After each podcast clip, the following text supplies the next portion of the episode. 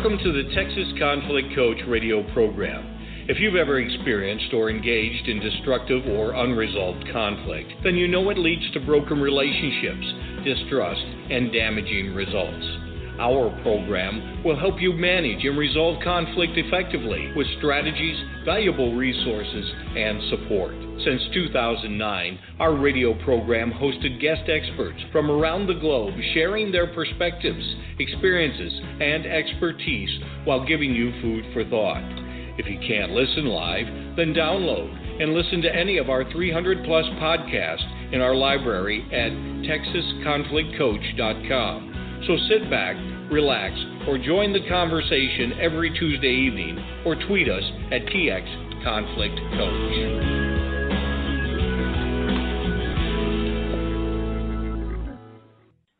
Stories of attacks on the way home from the bus stop, bullying in the classroom, and assaults in school hallways are all too frequent reminders that our community and many others throughout the U.S. are still not safe places for lesbian, gay, bisexual, transgender, and questioning young people.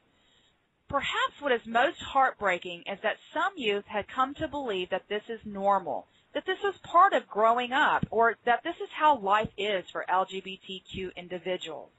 As part of our LGBT conflict series, addressing the needs of our LGBTQ youth, we will introduce the work that SMYAL is doing.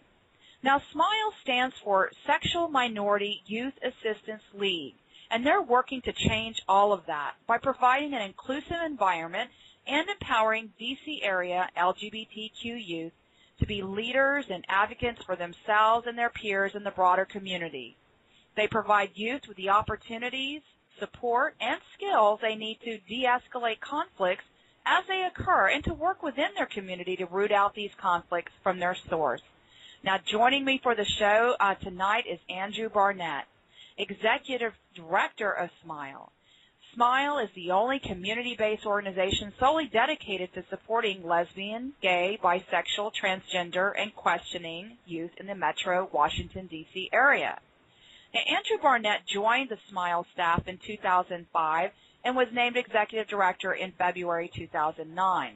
Native to the Washington, D.C. metro area, Barnett began his involvement in LGBT youth advocacy by co-founding a gay straight alliance as a senior in high school, and he continued his involvement in LGBT student organizing while obtaining his BA at the Evergreen State College in Olympia, Washington. In 2010, Andrew Barnett received the Metro Weekly Next Generation Award, which recognizes the accomplishments of LGBT activists, artists, and leaders under 30. Andrew, what an accomplishment. Thank you for joining us on this show tonight. Thank you very much for having me. I'm very excited to be here and really appreciate you taking the time to talk about LGBTQ youth issues on your show. Well, absolutely. You know, and you know, that's almost a mouthful, isn't it? LGBTQ and we've had a lot of acronyms in our LGBT conflict series and we've kind of alluded it to in the opening, but what does LGBTQ stand for uh, as SMYAL refers to it? Sure. So at SMYAL, when we say LGBTQ, we're talking about youth who are lesbian, gay, bisexual, transgender, and questioning. And so we work with youth who are maybe encountering issues related to their sexual orientation and also to their gender identity. We also include the Q at SMYAL because we know that working with youth who are questioning, those who are still unsure of where they fit in in terms of their sexual orientation or gender identity is very important um, because we know that youth who are going through the questioning period, you know, very often really need support and can feel very isolated and sometimes aren't in a in a place where they can really ask for that support. Well, I'm glad that you, you clarified that because I think some people think that Q stands for queer, and I guess in some of the LGBT community that it does stand for that. Is that right? That is true. Um, that's one of the great things about the LGBT community. Uh, we're such a diverse and large community, and um, there's so many different identities um, that folks claim within our community. And so for some folks and for some organizations, the Q does stand for queer. And we do also work with youth who identify as queer. But we, uh, for SMYAL, the Q first and foremost means questioning. Okay, so very good uh, clarification there. Now, something else that you said, and I think we cannot say it enough or clarify it enough for people, but you talked about youth when they are talking about their sexual orientation and gender identity. So could you just clarify for the audience what is the difference between the two? Absolutely. I'm glad you asked that question. So sexual orientation refers to who folks are attracted to. Now that includes who folks are sexually attracted to. It also includes who folks are emotionally attracted to, who people dream about, who people want to spend their lives with, who they fall in love with. Gender identity refers to a person's internal sense of their own gender, who they feel themselves to be, the gender they feel most comfortable with, the, the clothes they feel most comfortable in, um, the gender that the gender expression that makes the most sense to them for themselves. For some folks, their gender identity corresponds to their biological sex or their sex assigned at birth, the, the M or the F on their birth certificate. But for some folks, their gender identity is different from their biological sex. And uh, the gender that they live their lives as, the gender that they feel themselves to be, may not correspond with the biological sex on their birth certificate. And so those folks um, fall into the transgender community. Okay, so I'm going to make sure I understand what you just said. So someone could identify themselves as a male who has male genitalia and and and so their gender gender identity is associated with being male and they are physically male however their sexual orientation could be that they're attracted to males exactly okay all right very good and then the transgender one is that they have male genitalia but they feel their gender identity is more female exactly so okay. uh, when we're talking about sexual orientation it's about who people are attracted to and when we're talking about gender identity, it's who they feel themselves to be. Okay, very, very and the, good. The two often get conflated, and they're really actually very separate issues. Okay, very good. Because I, I think that does get very, and not only conflated, but very, you know, in addition to that, very confusing and complex for those who don't study this area, or understand this area, and I imagine that really causes some conflict and uh, and not just conflict, but a lot of misunderstandings, stereotypes, myths, and all of those kinds of things that come up. Absolutely. All right. So talking about conflict and issues, then what are the issues that LGBTQ youth are encountering right now? I'm glad you asked that. As we look at LGBTQ youth uh, living in 2012 and we look at the issues that they're facing, both based on my experience working with individual young people here at SMYAL, where we have after school programs for LGBTQ youth, and also looking at the social science research that's available. We know that youth who identify as LGBTQ are at greater risk than their heterosexual peers for a number of negative risk factors. The issues that we see consistently being the the biggest ones that LGBTQ youth are experiencing include an increased risk for homelessness, increased risk for HIV, AIDS, and STD risk behavior. Mm-hmm. We also see LGBTQ youth being far more likely to report being bullied and harassed in schools and in their community. We also see LGBTQ youth being at greater risk for alcohol and substance abuse and we also see an increased risk among LGBTQ young people for mental health issues and suicidal risk behavior. Okay, so in my mind, everything seemed like, okay, I'd expect that, except homelessness. So I'm surprised by that. What? Tell me more about why are they at greater risk for being homeless? I'm glad that you asked about that. It's actually one of the most pressing issues facing LGBTQ young people today, and it's one that a lot of people may not be aware of. We see uh, at SMYAL, and uh, both here at our youth center and also across the city um, that we work in, which is Washington D.C., we see the young people who are LGBTQ are at greater risk for homelessness, in part sometimes because they may have been um, kicked out of their family homes when their parents or guardians find out that they're LGBTQ. We also see young people who choose to run away from home because they're afraid of the rejection that they might face and uh, and believe that living on their own is is better than living in uh, in a home where they you know may not be may not be accepted, um, may not feel safe, may not feel comfortable. We don't have as much data about LGBTQ youth who are homeless as we as we would like to, um, because many of the surveys and um, research that exists about homeless youth don't separate LGBTQ youth um, and heterosexual youth. The research that we do have shows us that as many as 40% of the homeless youth population identify as LGBTQ. And based on at SMYAL, we've actually done focus groups and talked to our young people about the issues they're facing and how they're seeing them play out, both among themselves and in the lives of their peers and their friends.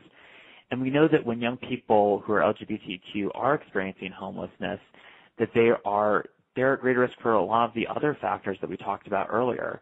They may be engaging in survival sex to get shelter and money um, to survive for basic basic needs like food, and they uh, they also are you know far less likely to be going to school and to be um, taking the steps they need to take to grow into happy, healthy adults. So it really is a huge issue and one that we certainly need to look at in terms of supporting our LGBTQ youth. Are you finding that some of these LGBTQ youth um, are, are showing up at your doorstep? These ones that are either being kicked out or running away, and, and, if, and if so, what do you do when that happens? Absolutely. So we have an after-school youth center that's open every day of the week, uh, and we also, you know, during the day we have six full-time staff members. So we're here during the day. We may not have youth programs going on, but we are a space that youth come to, particularly when they're in crisis. And we do see a number of youth who come to our doors because they have no place to go, because they have uh, either been kicked out of their homes or they've been um, on the streets for weeks.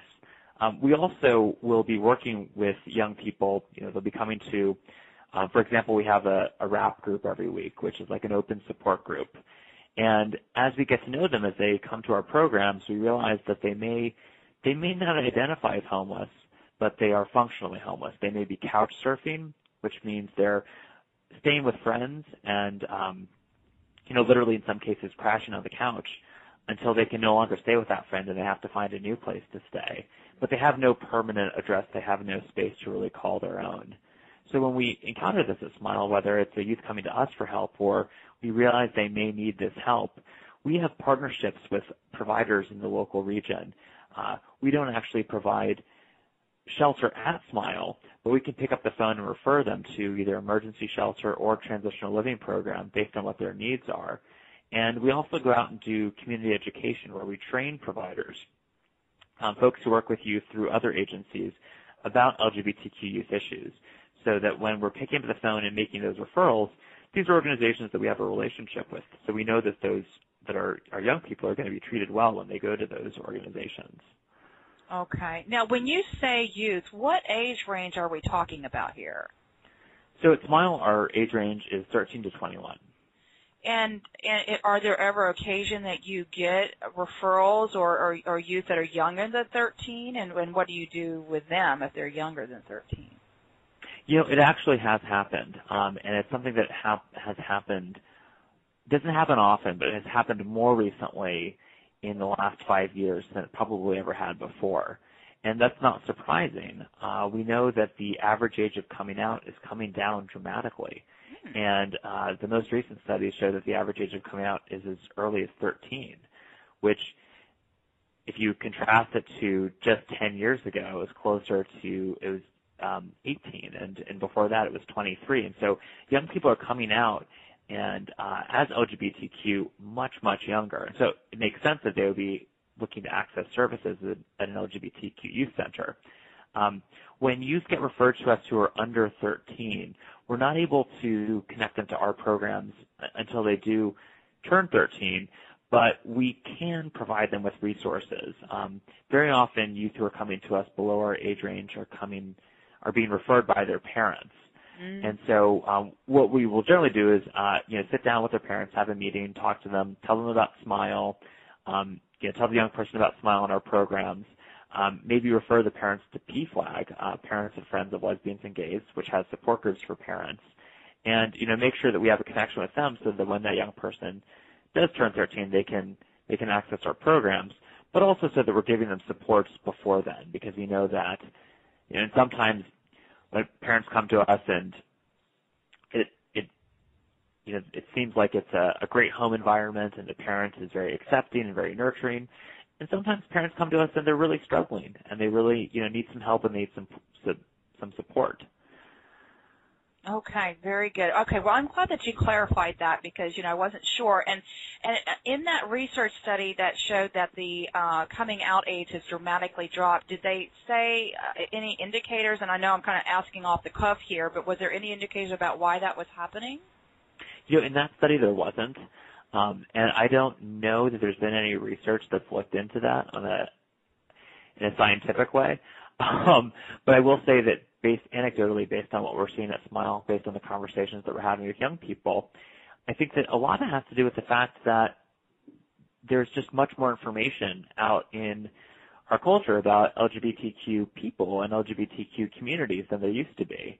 Um, I'm thinking about uh, the the fact that there are a lot more openly LGBT actors and um, national figures as well as you know characters on popular television programs. You know, everyone who watches Glee knows Kurt, who's an openly gay character on that. Mm. Um, and and the internet has also really changed has changed a lot for young people, and it's given them access to information they may not have had access to before. So now a young person can, you know, Google LGBTQ Youth Center and find SMYAL whereas, you know, 20 years ago that wasn't an option. So I think that both of those things have impacted the average age of coming out. I think another thing that's really interesting when you look at this at these statistics is that the average age of people becoming aware of their LGBTQ identity has not changed a lot over the years.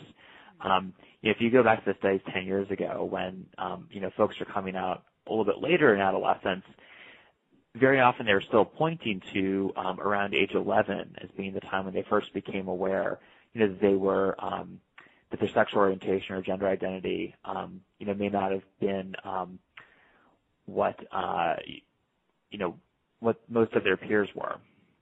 Okay, so but, we're so we're going to talk more about that, and and uh, and before we do that, let me just let listeners know that they're tuned into the Texas Conflict Coach Blog Talk Radio Show, and we're talking with Andrew Barnett with SMYAL. He's the executive director, and they're located in the Washington D.C. area, and we're talking specifically about some of the issues that come up for LGBTQ youth, and and so continuing our conversation about how is it different in today's time versus just a few years ago. You were mentioning, you know, we've got the internet, we've got it much more recognized even in in the media and television, and you made reference to Glee and things of that nature.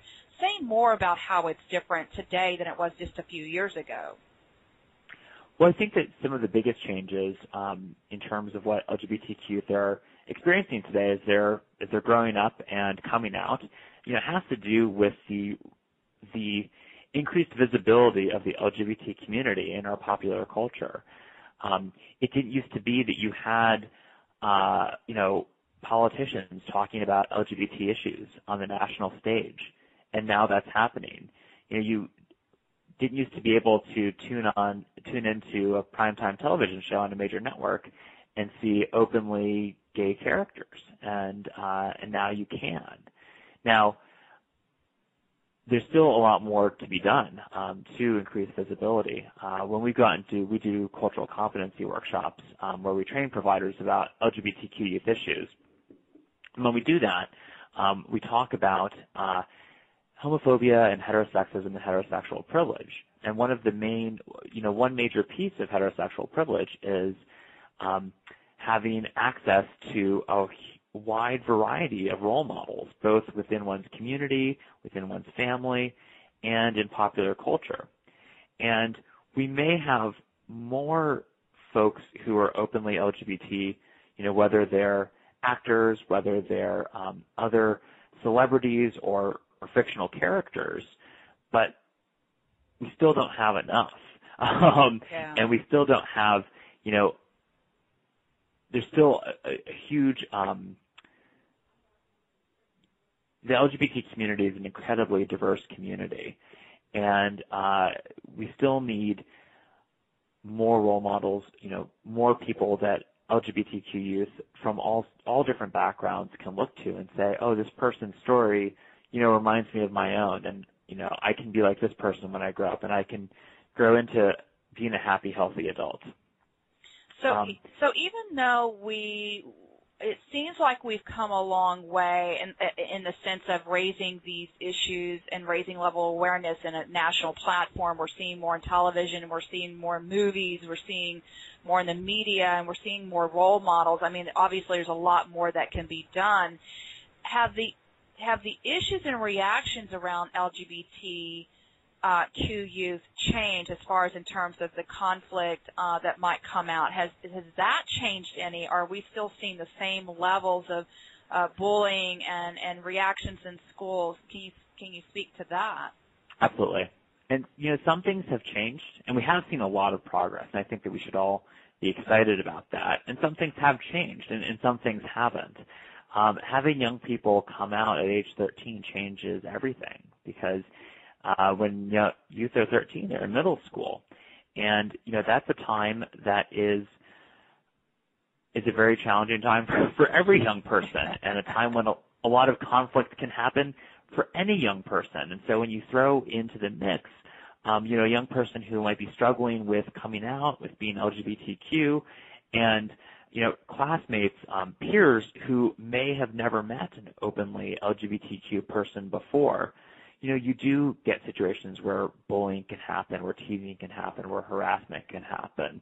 And we hear about those stories at SMYAL. We also see that those stories reflected in the research that's available.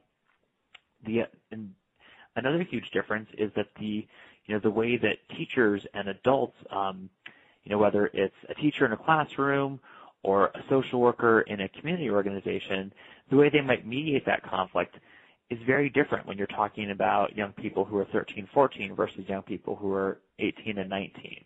Um, the way that the uh, when a young person comes out, it it's it's a huge process and step for that young person, and it also impacts their family. And again, coming out at 13 is very different than coming out at 18, 19 for the family. Um, if you think about, uh, you know, look back 10, 15 years ago, and the average age of coming out was early 20s. Mm-hmm. And by that point, a lot of young people, you know, have moved out of the house, whether they've gone to college, gotten a job, what have you. Um, a young person who's 13 hasn't gone off to college and hasn't moved out of the house yet. Hopefully, I mean they shouldn't have. Mm-hmm. Um, and so, uh, and there are many families that are, are very accepting and where the coming out process is a really positive one for everyone involved. And there are some families who, um, you know, really struggle with uh, with that process, and some youth who encounter, you know, really heartbreaking levels of rejection from their parents. You bring up something I wanted to actually go back to, and, and, and it kind of is a detour here, and that is the Q part of the questioning. When you have these 13 year olds, these folks who are in middle school, do they ever come to SMYAL as a way to get counseling during that questioning phase? Because I'm sure there's a lot of internal conflict as well for them. Do, do you guide them in those kind of conversations or, or in the RAP groups as you uh, described earlier? You know, we certainly do see youth who are coming to SMYAL who are struggling with the coming out process in one way or another. That may be youth who have already come out to themselves, who who know they're um, lesbian, gay, bisexual, or transgender, but have not yet come out to certain key people in their lives, whether that's their parents, whether that's their classmates, their teachers. And so they may come to us struggling with, you know, how to negotiate that process. Um, when we are working with a young person, you know, through those sorts of issues, we're always really concerned about, about their safety and also about, you know, empowering them to make the right decision for them. Um, we know that the decision to come out and to share one's LGBTQ identity is a is a really personal decision. It's it's one that everyone needs to make for themselves. Um, and we also, you know, will work with young people to make sure that they're, you know, if there is some level of risk involved, whether it's, you know, um, not being certain that if they're out as an LGBTQ student in their school, that they will, you know, not, you know, they may be concerned about being bullied. They may be concerned about being, um, you know, physically harassed and assaulted, you know, we'll make sure that they're connected to resources so that they're if they do encounter that, they have support.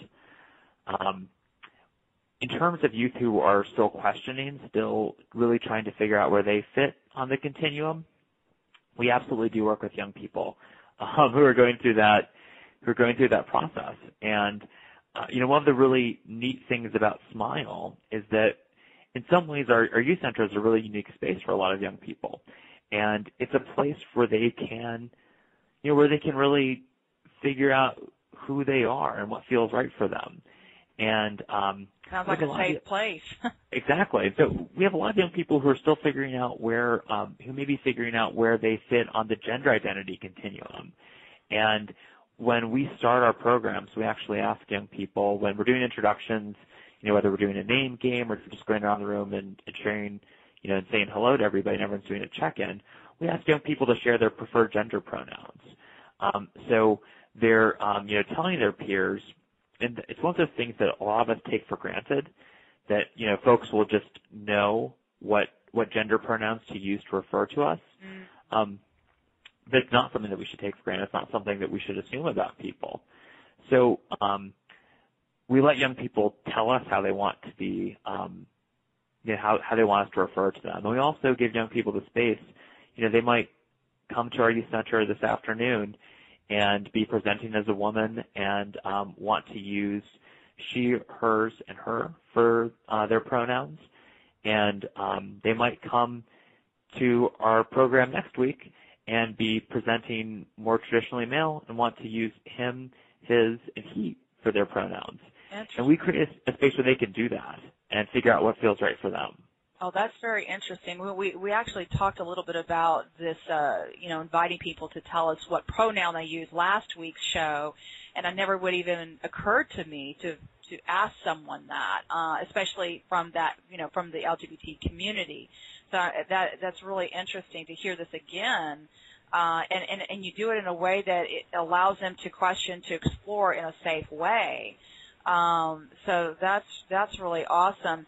Now we're starting to um, come to uh, as we near the end of our show. Uh, I do want to talk about some strategies because I do know that with the LGBTQ youth dealing with some of these issues, especially ones that are dealing with some of this conflict, I know one of the biggest things y'all provide them is not only the support and the resources, but skills to de-escalate conflicts as they occur. So what are some of these strategies uh, both for schools or parents or students in dealing with the conflict that comes up with these issues? Well, there are lots of different ways that folks can, uh, you know, can help create a safe and affirming space for LGBTQ youth in, in the school, in a community-based organization, and also things that parents can do. Um, in terms of students, uh, there are gay straight alliances in a lot of local schools, both in the DC area and also all over the country and these are student clubs. Um, they're not always called gay straight alliances, but they they often are. These are student clubs that exist to create a safe space for lesbian, gay, bisexual, transgender, questioning, and straight ally students within a school. And uh, we call them GSAs for shorthand. GSAs can make a huge difference in terms of you know not only providing a supportive space for students who may who may feel like they're totally alone in, in dealing with these issues, but they can also be involved in advocating for positive change within a school. That can include making sure that students are allowed to bring their same gender partners to the prom, just as folks can bring their opposite gender partners. Um, and it can also include uh, making sure that a school has good policies and procedures in place to deal with bullying and harassment. We also, as I mentioned earlier, SMYAL work with teachers and other folks who work with youth about making their spaces safer and more affirming for LGBTQ young people. And one of the most important things that I'd say there's two really important things that someone working with a young person can do. The first is to make sure that you address anti-LGBTQ behavior when it happens, whether that's in the classroom, in the hallway, in a youth center. Um, unfortunately, negative uh, derogatory terms for LGBTQ people are still really prevalent in, in a lot of young people's vocabulary. So, you know, you can walk down the hallway of a local school and hear young people saying, that's so gay, to refer to something that's bad, or to say, no homo is also something that we hear a lot now. And often when we talk to teachers and other folks who work with youth, they say that they're not sure exactly how to respond to that. And, you know, they worry that saying something may be giving it, um, you know, maybe calling more attention to the derogatory term and, um, and ignoring it might be a better way of dealing with it. And what we say is it's really important to, you know, to make sure that that that kind of language is not used in in a classroom or in a in a space for young people. And what happens, just to respond to it the way you would um, to any other derogatory term, you know, whether and if there's um, you know, if there's an appropriate punishment that would apply to other forms of derogatory language, then you know, treat it just the same way. Okay, so you just brought up a really good point that I wasn't even aware of, and that is sometimes I'm unclear about what is con- unless it's blatantly derogatory. So homo or that's uh, or that's so gay.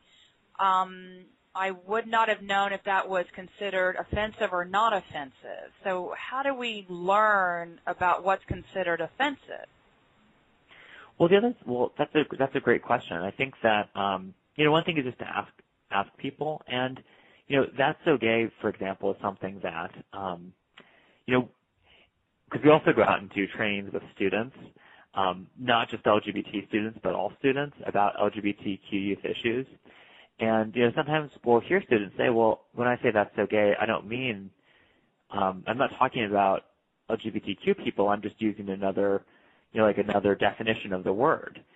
And, um, and so, you know, one thing that we might say is, well, if you, if you said, you know, if if the student's name is Joe and someone said that's so Joe to talk about something that was bad, you know, how would you feel over time?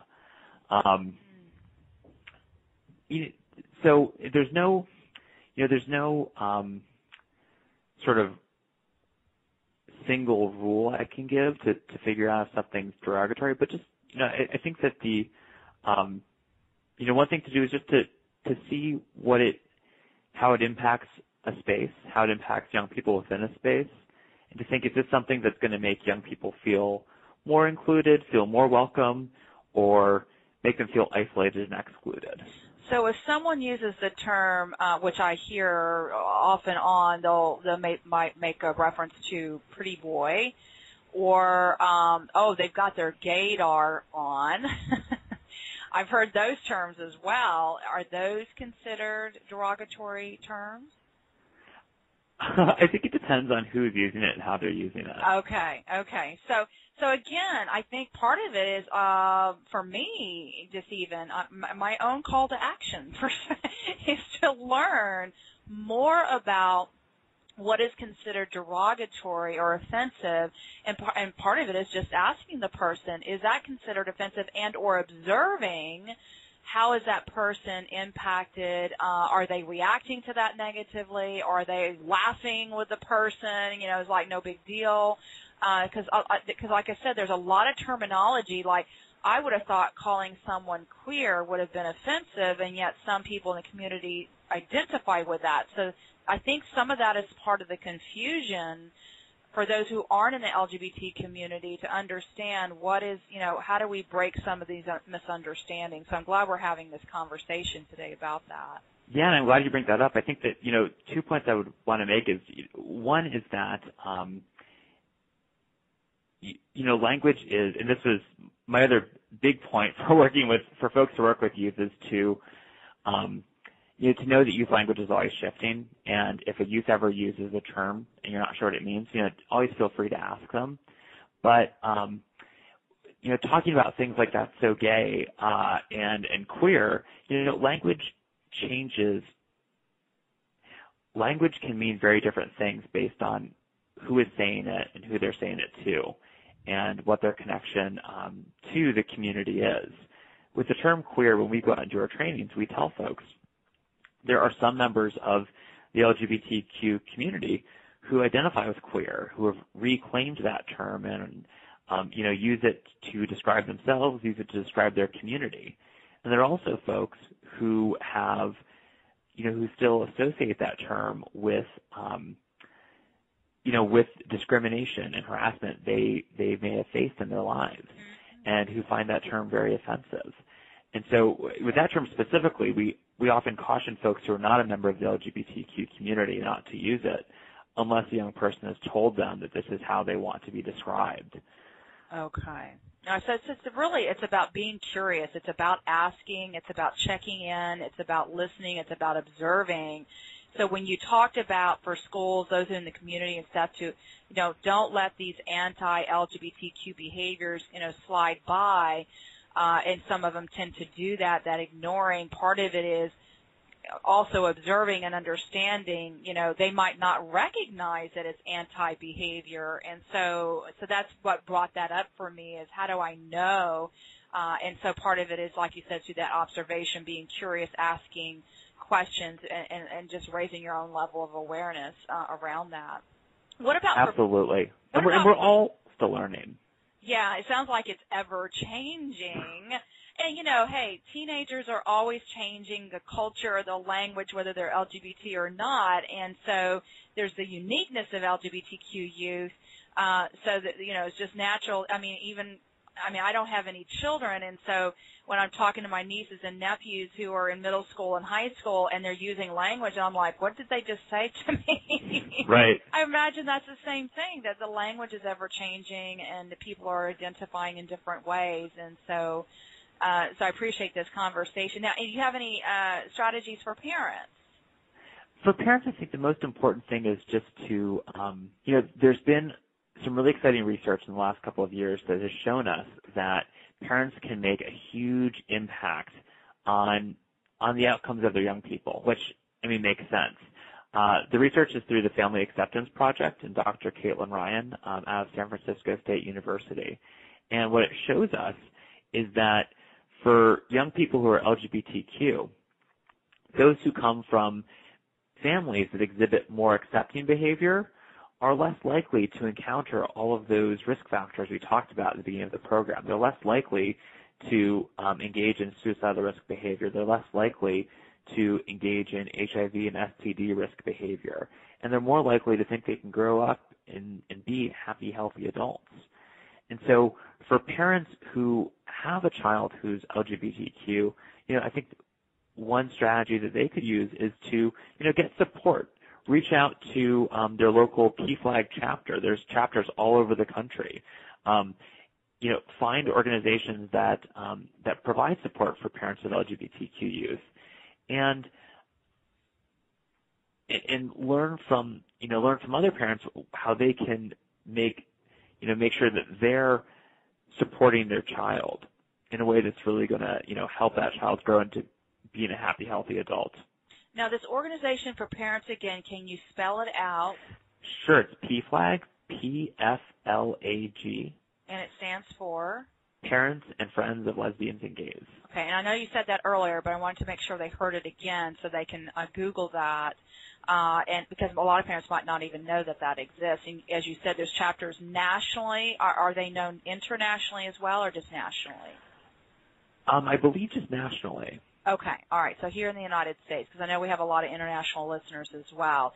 Okay, so we have the strategies for the, the areas, you know, for the students as far as you know, finding out what are the student clubs that, that or known as GSAs, Gay Straight Alliances, that they can become part of in their schools. Um, to reach out to organizations like SMYAL. And now, SMYAL, you're you pretty much just work the DC area, but I would assume that there are other similar nonprofits in the United States that do work like yourself. Is that right? That is correct. There's organizations all over this country and actually all over the world that work with LGBTQ youth. And so, you know, for young people out there, um, uh, there are a lot of a lot of place, a lot of safe spaces where they can get support. Okay, that's that's awesome. Now uh, we usually close the uh, call with a call to action or assignment for the week. So, what do you have for our listeners today? I think the call to action really depends on, you know, who who I'm talking to. Um, for the good news is that everybody, um, every member of our community can help make our community a safer uh, space for lesbian, gay, bisexual, transgender, and questioning youth. For students who are LGBTQ and those who are not, you know, they can get involved in the Gay Straight Alliance. They can commit to you know, not using derogatory language in their schools. They can, you know, let their friends and their peers know that they're an ally to LGBTQ youth. And they can also learn more about these issues and learn more about specifically how they can be an ally and what do these different terms mean and, you know, what are the sorts of issues that their peers who are LGBTQ are going through. Uh, for folks who work with youth, you know, they can get training. They can make sure that their school uh, or their after-school program or their, you know, uh, agency is a safe space for LGBTQ youth. And you know, for parents, they can go ahead and get support and get information. I think that you know probably the, the key takeaway is to you know for anybody to get more information about the LGBT community and about LGBTQ young people, and uh, find ways in their life that they can make changes to make you know whether it's their school, whether it's their um, their peer group, they can help create a safer space for LGBTQ youth. Okay, great. Now, SMYAL does training and presentation. So, say more about uh, the organization as far as if someone wants to reach out to you for presentations, learning more, uh, including any, because uh, I know that you also accept donations. Can you say just a little bit about that? Absolutely. So we're we're headquartered in Washington D.C., uh, right by the Eastern Market Metro Station for folks who know the city, and we provide cultural competency training for anybody who works with young people. That includes teachers, social workers, police officers, court officials, anybody who works with youth.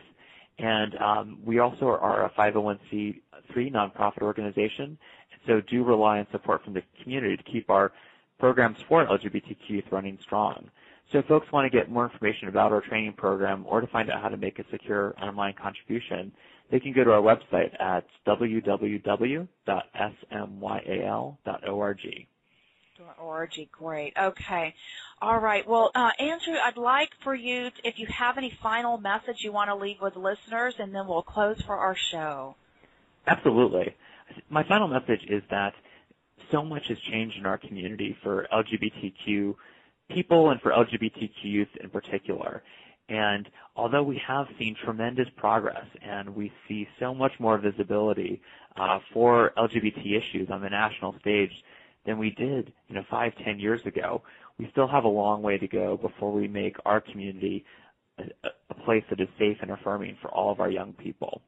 And we know that in spite of the tremendous progress we have made, our young people who are LGBTQ are still at increased risk for a number of negative health outcomes.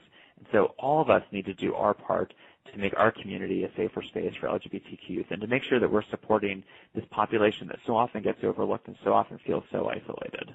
Mm, absolutely. Well, this has been a really informational, educational show for me and the listeners. I am absolutely sure of that and I'm so glad that you were part of our LGBT series. In fact, you're ending our LGBT series, and I'm so honored that you joined us to tell us a lot about the work that you're doing with SMYAL. Um, I, I've just learned so much, and it really encourages me to learn more uh, as well. So thank you so much for doing this. Absolutely. Thank you so much for having me. This has been a great opportunity, and I've really enjoyed the conversation. Oh, you're so welcome. Thank you for listening to the Texas Conflict Coach. We hope you've enjoyed the program. You can find over 300 podcasts archived to listen at your own convenience at texasconflictcoach.com or download the podcast at iTunes or Stitcher Radio. To learn about upcoming radio programs and resources, sign up for our monthly e newsletter.